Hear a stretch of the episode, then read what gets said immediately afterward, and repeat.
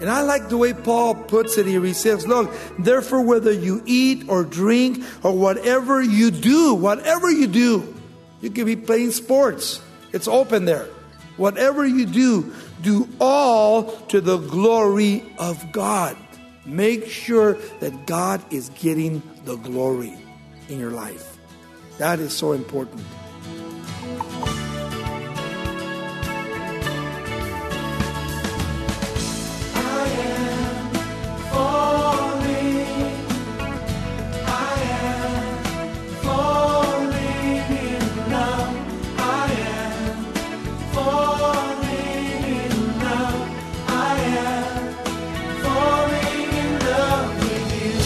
Welcome to Somebody Loves You Radio, the Bible teaching ministry of Raul Ries in Diamond Bar, California. Thank you for joining us today in Raul's continuing study of 1 Corinthians. Today's study centers on the issue of surface religion or a genuine born again experience with God. Only when God has converted a soul is a person's life filled with obedience and trust.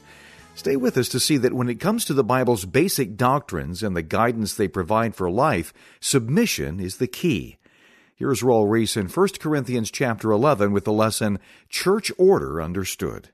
One of the things that Paul will do tonight is that uh, the verses, when they wrote the Bible in the 1500s uh, from the Greek and Aramaic and the Hebrew, uh, they put them together in an order form. There never was chapters or verses. And so when the translators made chapters and verses, many times they would break the chapter at the wrong place. And this is one of the places. Verse 1 of chapter 11 belongs to chapter 10. Okay, so we can go back to that. Look what he says in chapter uh, 11, verse 1. He says, Imitate me just as I also imitate Jesus Christ. Now, Paul is going to be dealing with some very uh, important issues, actually, three main issues he's going to be dealing with. He's going to be dealing, first of all, with women praying and prophesying in the church. One of the problems that happened in the church of Corinth is that the women, there was a little women's lib going on. And Paul writes not because he's against women, but to set the biblical order for women and men in the church, especially when it comes to worship. You see? But uh, in chapter 11, verse 1, let's go back for a second. What is Paul talking about? About becoming imitators of Paul. As I am an imitator of Jesus Christ. The word to imitate here in the Greek is the word mimicking, to mimic someone. Uh, I don't know if I could say that about myself, but Paul could. But then when I read it again and went back to its original text, I think that it makes sense what Paul is saying. He's not bragging or trying to say that I'm better than all of you because I'm an apostle. But what Paul is making reference to and mimicking Jesus Christ is not only to Paul, but it's to all of us here and anyone that considers themselves a Christian. Look at chapter 10, verse 31. He says, therefore, whether you eat or drink or whatever you do, do all to the glory of God. And then he says what? Give no offense either to the Jew or to the Greeks or to the church of God. And what we need to understand is that we are free moral agents that God has created. I probably would not be a Christian if I had to hold on to a bunch of rules and regulations. That's why I thank Jesus Christ for his grace and his love and his mercy, and how I thank him for the New Testament. Because Paul was a Pharisee of Pharisees, he grew up under the law of God to the T of the letter. And yet Paul gave 14 letters to the church. And in every one of his letters, he talks about the traditions of men and how the traditions of men stumble men from coming to Jesus Christ.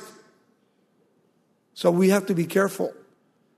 Literally what Paul is saying if you're a Christian, you're going to be careful in whatever you do when you sit down to eat or to drink or to do some activity. Why? Because everything that you want to do, you want to bring glory and honor to Jesus Christ. And the best way when people come to you and they'll say, Is it okay to drink a beer? Is it okay to smoke cigarettes? Is it okay to go to the movies? Is it okay to do whatever? You know what? I, I can't say to people, Well, you know, you can't. No, what I say to them, okay, look at your life and whatever you're going to do, think for a moment, how is this thing going to bring glory and honor to the Lord? And if it does, do it. And if it doesn't, don't do it. Then it's going to hurt you if you do it. You see? Plus, you're going to make people stumble. See, we don't live by the law, we live by grace. And I like the way Paul puts it. He says, look, therefore, whether you eat or drink or whatever you do, whatever you do, you can be playing sports. It's open there. Whatever you do, do all to the glory of God. Make sure that God is getting the glory in your life. That is so important. Because it's so cool that when I look at people's lives, there are so many times people that are in bondage to so many things. And when I first got saved, one of the biggest problems, and sometimes when I go on radio, you know, across America, people always call up and say, well, how can you be a pastor, teacher of the Word of God, and be a Christian and be a martial art man? You know, how can you teach the martial arts? Well, what does that have to do with Christianity? Nothing. It's a physical sport. It's a talent and a gift God gave to me, which I've been practicing not close to almost 37 years. You see? It's something in my life that God used not only when I came to Jesus Christ, but He continues to use me today, wherever I travel, whatever I do. You see, it opens doors. Maybe God blesses you as a baseball player, or a football player, or a dancer, whatever it may be. Whatever you do, there's opportunity because God uses the gifts and the talents that God has given to you to bring glory and honor to who? To Jesus Christ. Now, of course, there are other things that probably if you were a nudist dancer, you couldn't continue on. How would that bring glory to the Lord? You know what I'm saying? But it's so cool to see how God can use our lives. And so here Paul is talking about bringing glory and honor. Now he's going to start sharing another topic. And now I want you to understand one thing. From now on, you better hold on because now he's going to deal with heavy doctrine. He's going to deal with church doctrine. He's going to deal with the gifts of the Holy Spirit and the order in the church. And it's going to be cool because we're going to learn a lot about church order. Men, women, traditions, covenants. Tonight, communion. Look at the beginning with chapter 11, verse 2. He says, Now I praise you, notice, brethren, that you remember me in all things and keep the traditions just as I delivered them unto you. Now, Paul is not talking about church tradition that brings people into bondage. Okay? He's not talking about that. Because when Paul is talking about tradition, the word is ordinances. Here. And it's a reference to the teachings that were passed on from one person to another person. And Paul wrote it very well in 2 Timothy chapter 2 verse 2. He said, And these things that you have heard from me among many witnesses, commit this to faithful men who will be able to teach others also.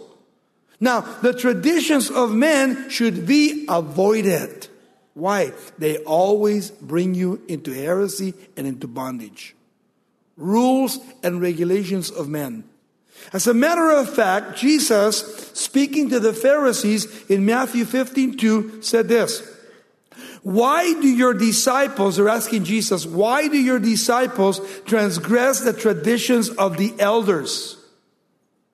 Notice what he says. For they do not wash their hands when they eat bread. Now, the tradition of the Bible has nothing to do with that. There was no tradition in the Bible about washing hands. Now, the rabbis and the Jews had this tradition that they actually wrote for themselves. That whenever they were going to eat, they would take a basin of water, and the guy would have a pitcher of water they would actually raise their hands up this way and wash their hands in a manner, and then they would not allow the water to run down to your elbow because then it was uncleanness. Imagine that, just to wash your hands. Because then you're breaking the law of what? Of the elders. Who are the elders?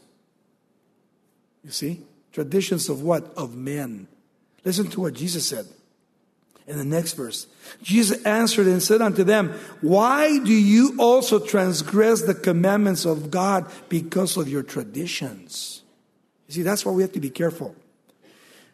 Many of us come out of different traditions. You might be a Baptist, you might be a Lutheran, you might be a Catholic, you may be whatever. And many times when we come to Jesus Christ, when we're truly born again of the Holy Spirit, there seems to be a little bit of guilt in our lives because maybe we don't see what we used to see in our churches. That might be a problem. Maybe we don't have Jesus hanging up here across. But Paul and Jesus and Peter and all of them said, he says, we can worship God anywhere. We can go outside in this field out here and whole services. And God still would be with us as He is here. This is just a building with four walls, a roof that holds up the rain and the wind and the sun, and it keeps us comfortable where we can meet in order to hear the Word of God. And we call the church. But what is the church? The church is the word ecclesialia, it means called out ones. The church is not the building. You see? This is not the building. The true building of God is where two or three are gathered in my name. And who's that? The called out ones of what? Christians, those that believe in Jesus Christ. We are the church of Jesus Christ. That's the difference between a building. This is Somebody Loves You Radio with Raul Ries. We're committed to equipping you with God's Word. Call us at 800 634 9165 or visit somebodylovesyou.com. And for more Bible based insights, join Raul on his YouTube channel Tuesdays at 10 a.m. Pacific. Now let's return to more of today's lesson Church Order Understood. We are the true building of God. What did Paul say in 1 Corinthians chapter 3 and chapter 6? He said, What? Know you not that you are the temple of the living God? And if any man defile the temple of God, God himself shall destroy him. And the word for temple that he uses in the Greek is the holiest of holies. You are the holiest of holies before God. That's why we need to bring glory to God with our bodies and our minds and our hands and our feet, with everything, anything that you do, everything that you eat, everything that you drink, whatever you do, bring glory and honor to Jesus Christ. We are the temple of the living God, not this building. This is just a place where we meet. And then that makes a great sense to me. Because Paul wants us to understand that the traditions of men are no good. It will destroy you. For example, Paul again in Colossians 2 8 says, Beware lest anyone cheat you through philosophy and empty deceit according to the tradition of men, according to the basic principles of the world, and not according to Jesus Christ. Look, if it's not in the Bible, I don't want to hear it. I don't want to buy it. I'm going to stay with the Word of God. That's why when the Jehovah Witnesses or the Mormons come to you and they knock on your door and they'll talk to you, they always come in two pairs a strong one and a weak one, one that is learning. And they always, always want to say, Yeah, we believe in Jesus Christ and we believe Him to be our Savior. And then they'll come and they'll talk to you for a while and then they'll say, Now we want you and we recommend that you read the Book of Mormons. Well, what about the Bible? Well, you can read the Bible and you don't need the Book of Mormons. There's only one book, and that is the Holy Bible, the Word of God. In 1 Peter chapter 1, verse 19 to 21, he talks about what? Revelation, illumination, and inspiration. The Word of God. This is the Word of God. The Book of Mormons is not the Word of God or any other book. This is the book right here, the Holy Bible. That's why we read it. That's why we study it. Why? Because we want to know what God has to say to men. Here, Paul the Apostle is talking about tradition. I praise you, brethren, that you remember me in all things and keep the traditions just as I delivered them unto you. And what traditions is he talking about? The biblical traditions. What does the word of God say to me and to us as God's children? This is important. You see, Paul had not only spent a couple of years there in Corinth teaching the word of God to them, but there were many of them that were actually swaying away from the Word of God and they were trying to use the traditions of men with mixing it a little bit with the Word of God. And Paul says, You can't do that. You cannot do that. You have to stick to the Word of God. Now in verse 3, look what he says. But I also want you to know that the head of every man is Christ, and the head of every woman is the man, and the head of Christ is God. Now, remember I told you there were some problems in Corinth where a lot of women were getting a big head, and they were actually trying to run a women's liberation.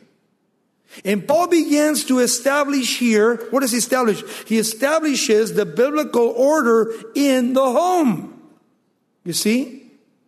And this is the Christian tradition. This is the way God ordained it from the foundations of the world. Going back into the book of Genesis, chapter 2, verses 18 to the end of the chapter, the first establishment of marriage. Paul here uses a word very interesting. He uses the word head. But I want you to know that the head, literally in the Greek, is speaking of authority or the chain of command that God has established, not men. This is the chain of command that God has established in the church for any child of God. And that is that the head of every man is Christ. So Christ is what? The top. He's the head. And the head of the woman is who? Her husband. But her husband is what? It's in submission to Jesus Christ. Now, if the husband is not in submission to Jesus Christ, then how can he be the authority? He can't. We have to be so careful what the Bible says. That's why there are so many people today that come to church and they have a husband that is maybe says that he's a Christian, but he's not the head of his home. And there are what? There are decisions that have to be made, but the husband doesn't make them. So what does the wife do? She is godly. She comes to church. She's really following Christ. She makes those decisions for the better of her children and for the kingdom of God. And her husband becomes what? Upset with her. Well, the Bible says we'd rather obey God than men. See, when it comes to God, God has to be obeyed rather than your husband or your wife. That's pretty heavy. And a lot of people are not willing to do that. Paul's going to deal with some very, very heavy issues here. He's trying to give you the chain of command that Christ is the head, then the husband, then the wife. This is the way God ordained it from the beginning of the world. He said if authority is given by Jesus Christ to the man, and the man, because he loves Christ and he loves his wife, notice, he's not going to lord over his wife. He is going to be the authority. And I have learned that when a husband is godly and he is praying with his wife, praying with his children, and overseeing his home, there is no power struggle. The wife and the children automatically recognize the authority. You don't have to say, I'm the man of the home and you have to listen to me. You don't have to do that. If you really are under Christ. The problem is when the head is not right with God. Then that's a problem. It brings confusion to the home. Husbands are to love their wives as Christ loved the church and gave himself for it. Ephesians 5. Wives are to be submissive to their husbands as unto the Lord. Now, a lot of husbands read Ephesians chapter 5 and they get really excited because they go, oh, there it is. Submit to your husbands. But go back and read verse 21 of chapter 5. Actually, verse 18 to 21. When he's talking about submission, the word submission is a military term used for what? Hupotasso in the Greek. It means to be under orders or underneath the feet of your chief and commander. Who's that? Jesus Christ. He's talking about spirit filled husband and wives. If a husband and a wife are spirit filled, they're going to be both in submission to who? To their chief and commander, Jesus Christ. There's not going to be a power struggle in the marriage. You see? It's not who's the boss, but who's the head of the home. It better be Christ. And the husband better love his wife and better take care of his wife and oversee his wife and oversee his children and be the spiritual head of his home. And then God will honor your home. If you don't, then he can honor it. That's what Paul is talking about here. Making sure that you know the chain of command. One thing that I have learned is that whenever a husband is not the head of his home, God will allow that woman, that godly woman, to be the head of her home, to rule the children, and to take care of those things, to make those godly decisions. And I think it's important for all you men here tonight to understand that what's really amazing in the mission field or even here at Calvary Chapel, wherever it may be, that it's always where the women and even at the cross of Jesus Christ, while the men were running and hiding and being afraid, the women were at the cross and they were the first ones to take the message of Jesus Christ to the disciples themselves. It seems that whenever help is needed in any area of missions, whatever, it seems that women are always willing to serve, no matter how busy their schedule, and yet the men are always looking for an excuse to get out of it. That happens all the time. It seems that women are more committed than men to Jesus Christ. And it's so sad because God wants us, the men, to be the heads of our home to love our wives, to love our children, to love our neighbors, to love God with all of our hearts, and to be the authority in our homes, and not as Hitler or anybody else, but to be meek and to be kind, to be loving. And you know what? And you don't have to scream and you don't have to yell and you don't have to pounce on the table. All you have to do is when you open your mouth, they will recognize the authority if you're a godly man. And if not, they won't respect you. And the problem's not with them, the problem's with you. And it goes the same way for women too. God wants us to be honorable and to be kind and to be loving, to be meek and humble.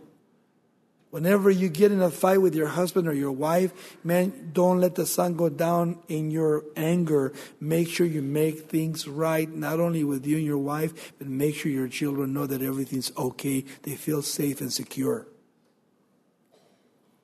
Really important to do that. Otherwise, you're not going to have safety in the home. Your children won't trust you. That's why when people get divorced, men, children become upset and they become emotionally unstable because they had a home and they had security. Now, two people going two different ways, and the children are divided in the middle. You see? We have to be careful that before we make decisions that we think of our future, our heritage, our inheritance for the future before we make great mistakes.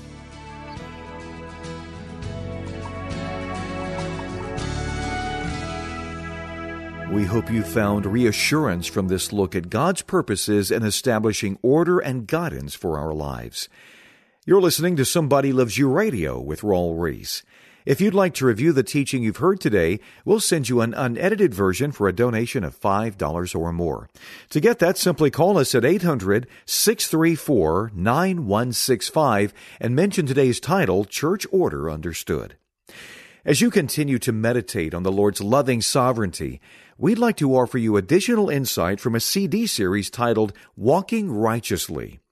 Exploring the surprising empowerment of true surrender, you'll see that the Lord can do mighty things through you when you follow Him in trust and obedience.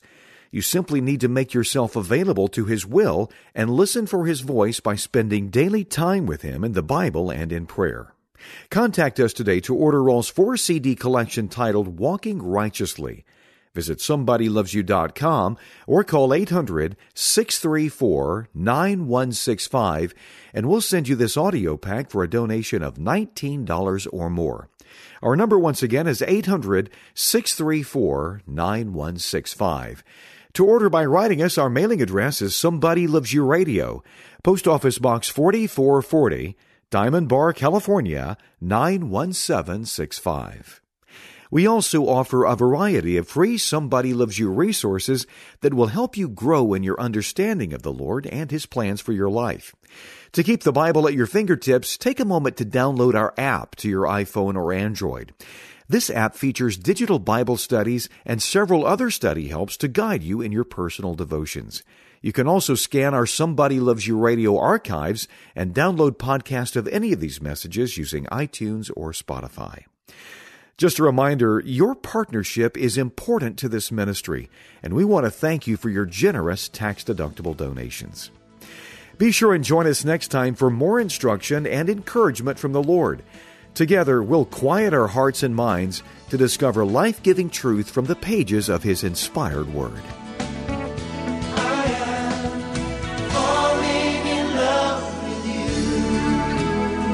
This program is sponsored by Somebody Loves You Radio in Diamond Bar, California.